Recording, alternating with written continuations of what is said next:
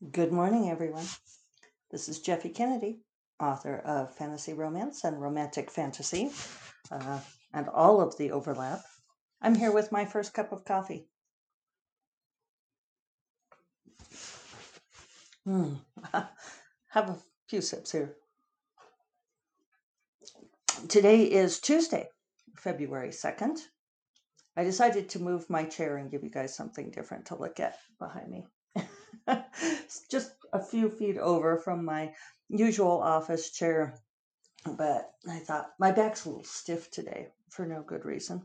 And I thought, well, I'll sit up in this little um, kind of bizarre U-shaped wooden chair that was belonged to my aunt, my aunt Mary Jane Kennedy, who I believe may have gotten it from her aunt Catherine. Not quite sure the provenance of this thing, but it's kind of a cool little chair, though I mostly use it for an ottoman. And there's books behind me, books and plants, everything a girl needs in life.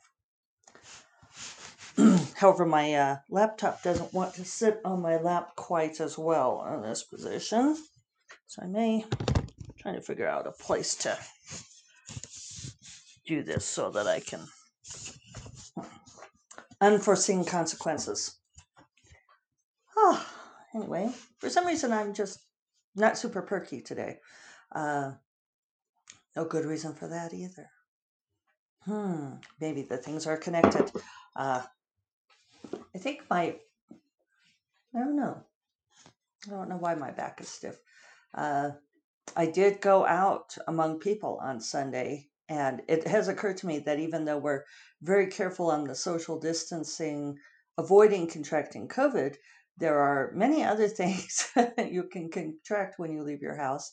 Um, you know, given proof by the fact that, like, I haven't been sick all year uh, from being so careful not to catch that. I am careful not to catch other things, but uh, some things do uh, waft at over diff- different distances than you might get uh, than the COVID transmission vectors. Or I don't know. I'm just feeling kind of lazy today. Yesterday, I um, got Dark Wizard out. Yay, which was good. Um, made those final changes. I did do um, a Facebook post on my conversation with Grace Darling. Uh, I'm amused by those of you who said that uh, you didn't realize that Grace's name is a pseudonym. She did it mainly for branding. She actually doesn't care that much if people know her real name, though I'm still not going to tell it to you. Um, but she, it's a great name. She picked it for the cadence and for for the branding. She's she's very clever that way. Me, Jeffe Kennedy is my name. So. Uh, Jeffe is, of course, a nickname, but otherwise, I am I am who I am, uh, and I do like to eat spinach as well. So that was kind of fun sharing the conversation with Grace, just because I wanted to. Um, for those of you who didn't see the Facebook post or can't see the Facebook post, uh, I'm not going to reproduce the entire thing, but basically, one of my beta readers, who I very much appreciated giving me the feedback, had picked out a few words that sounded too modern to him in a fantasy book. And I have ranted on this topic before that the things that people pick out as sounding too modern for fantasy, there's no rhyme or reason to it. It's it's entirely a gut reaction on people's part. And it's really odd that some of the words they'll pick out as too modern um, are actually very, very old words. And it's like, but it's alternate world fantasy. So, really, historical etymology doesn't matter that much. It doesn't come into it. But it is a thing that sounds not fantasy to people. So, I uh, wanted to bounce some of those words off of Grace because she's dealt with the same thing.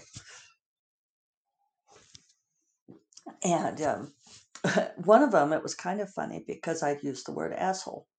And he had suggested that perhaps arsehole, A R S E, uh, would sound more fantasy and less modern, which is funny because really all it is is more British. and I don't know why I would throw in, you know, like one Britishism amongst all the other stuff, you know. So it, it's just funny. And we ended up getting into a fairly uh, extended debate about scorecard because I do use the word scorecard.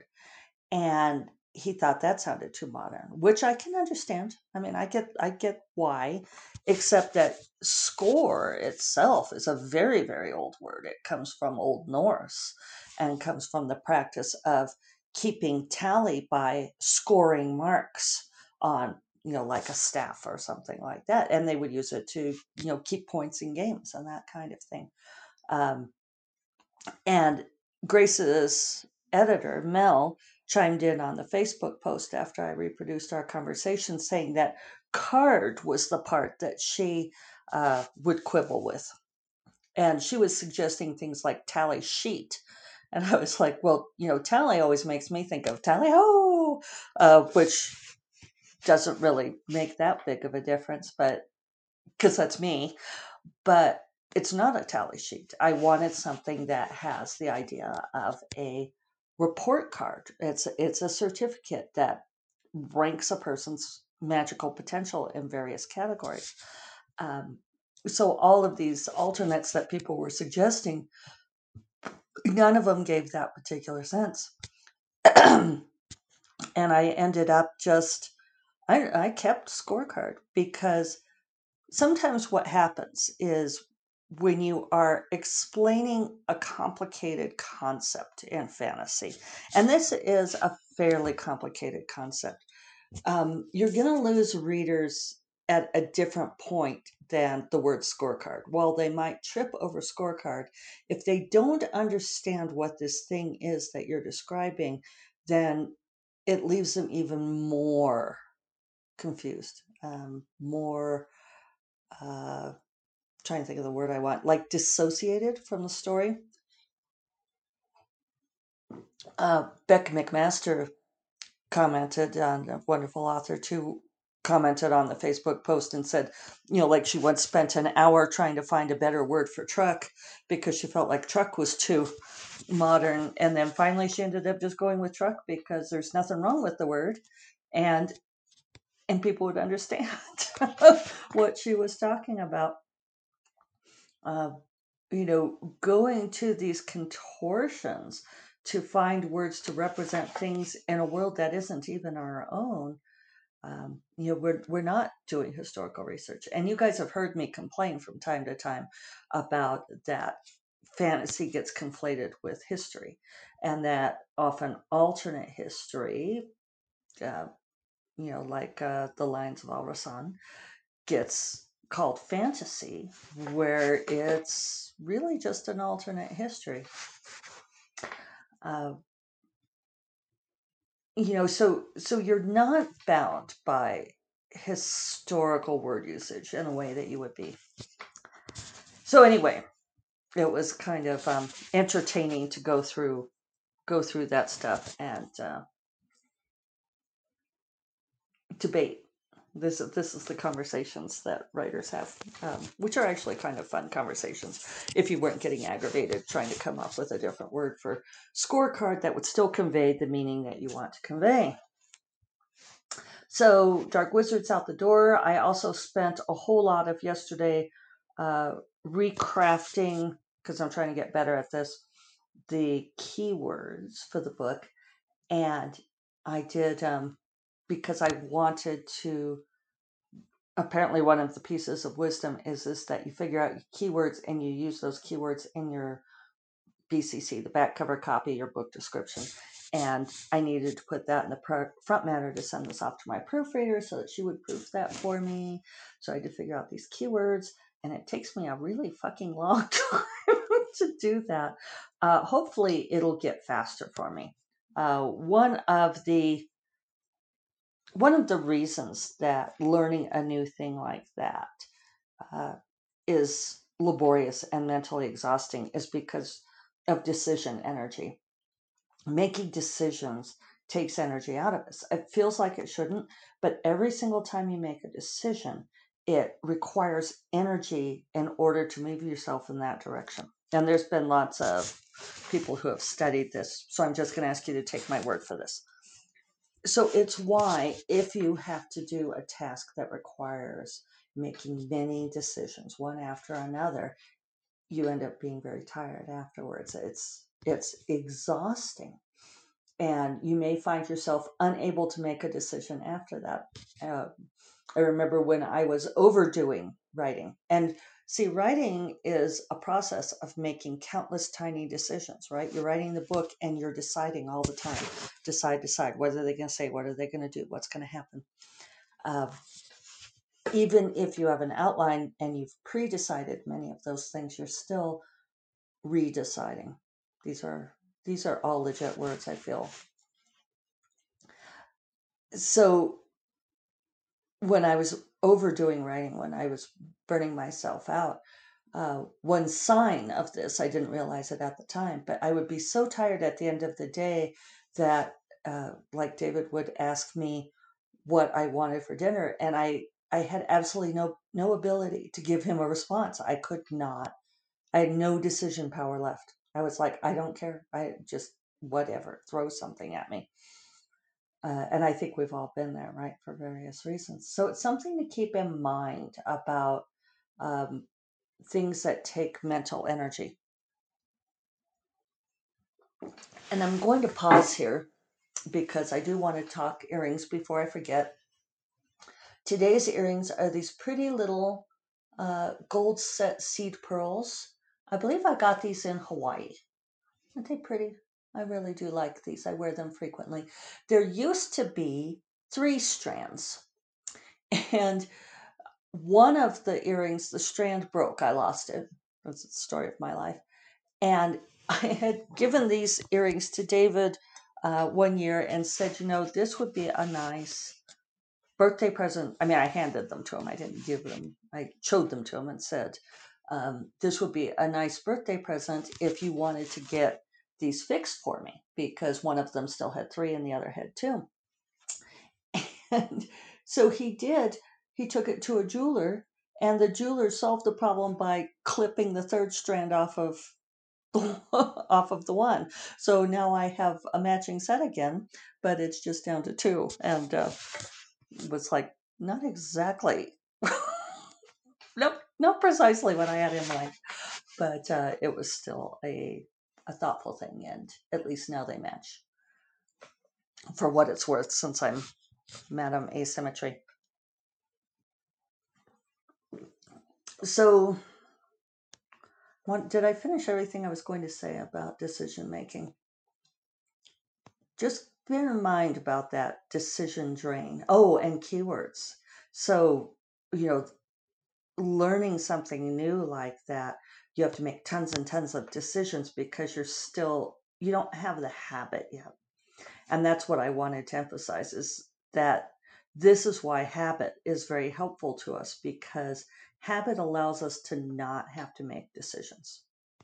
If you think about like driving a car, when you first learned to drive a car, if you did, you had to think about all the things you were doing. You had to make constant decisions. I learned how to drive uh, with a stick shift, so I had to learn to balance the clutch and the gas and move the stick shift to put the car into gear and then steer and then turn signals and watching traffic and all of these things and so you're you're making lots and lots of decisions all the time and it's it can be overwhelming and stressful but after you've been driving for 40 years or whatever, you don't think about all of those decisions anymore. There's so much of it that is habitual.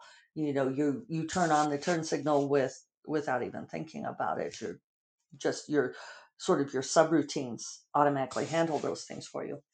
So that's one reason why, you know, like with things that require willpower, that require us to uh, work at a thing, to learn a thing, uh, to create a thing, the more that you can remove the decision making from it, the easier it is on you.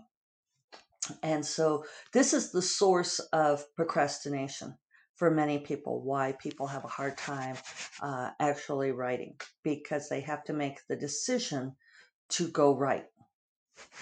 And it takes an enormous amount of effort to overcome all of the little decisions like do I make my coffee first? Do I have to do the dishes first? Do I have to tell my family what I'm doing? Where should I sit when you know all of these things? If you remove as many of those decisions as possible, then it's easier. It's simply easier. So that's why like for Dorinda, uh, knowing that she's meeting with me at a particular time, it takes a lot of the decisions out of her hands. She knows that she's going to meet me at this particular time, and she knows that what we're going to do, and that she's going to write, and that it eases the way. It removes a whole raft of decisions. So, something to think about. Uh, remove as many decisions as possible and make them into habit let habit ease the way. Uh, last night I watched Victor Victoria. I had had it in my mind uh, because I was it, it was came from a conversation with Dorinda because I loved Lesley Ann Warren's role in that movie, and um, she has that great line where she's saying, you know, the more you think, the more you worry, the more you worry, the more you think, think, worry, worry, think. Uh, so it was fun to watch it again. 1982 movie. I'm not sure if I had seen it since. Maybe I have. But I thought it held up pretty well. I am, um, you know, as a as a cishet woman, I don't have great sensitivity to uh, issues of homosexuality or transsexuality or cross dressing and that kind of thing. So I don't know, none of it struck me as being bad and wrong and offensive. Um, I thought it was, in many ways, well handled. I thought it was interesting that I was reading a couple of things in the trivia. You guys know how I am that I sit there with my my phone and look up trivia on the movie as I watch. And I didn't realize that Blake Edwards had said that he chickened out. That there is the scene where James Garner tells Julie Andrews, I don't care if you are a man, and he kisses her.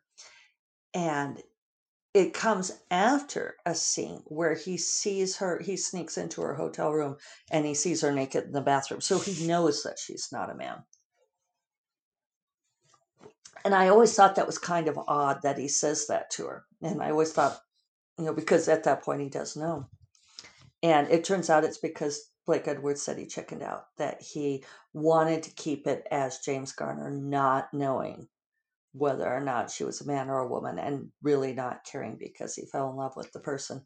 Uh, but he ended up adding that in that James Garner does does see. Um, so I don't know if people today would find that problematic. Maybe I don't know. There are a lot of charming things about the movie, and it was great to hear Julie Andrews sing as always. Um, really an incredible range, incredible voice.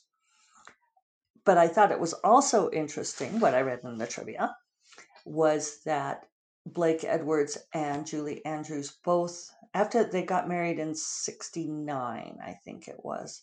So she would have been like um, 34. I think I think that's what I figured out. I might not have my numbers exactly right, but something like that.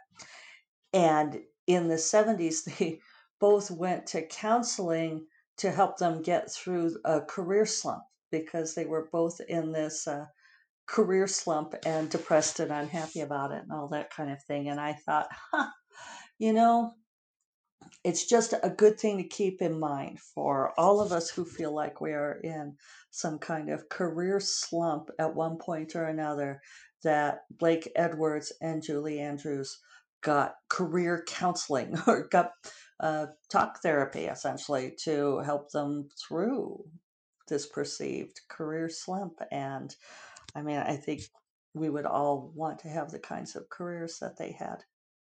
Uh, that Julie Andrews still has. Blake Edwards died in 2010. I'm not sure I realized that. So, anyway, with that, I am going to go um, work on my own career. I'm back to writing on Sorceress Queen and the Pirate Rogue today. So that will be fun. And uh, I will remind you that First Cup of Coffee is part of the Frolic Media Podcast Network, and you will find more podcasts you love at frolic.media slash podcasts. And I will talk to you all on Thursday. You take care. Bye bye.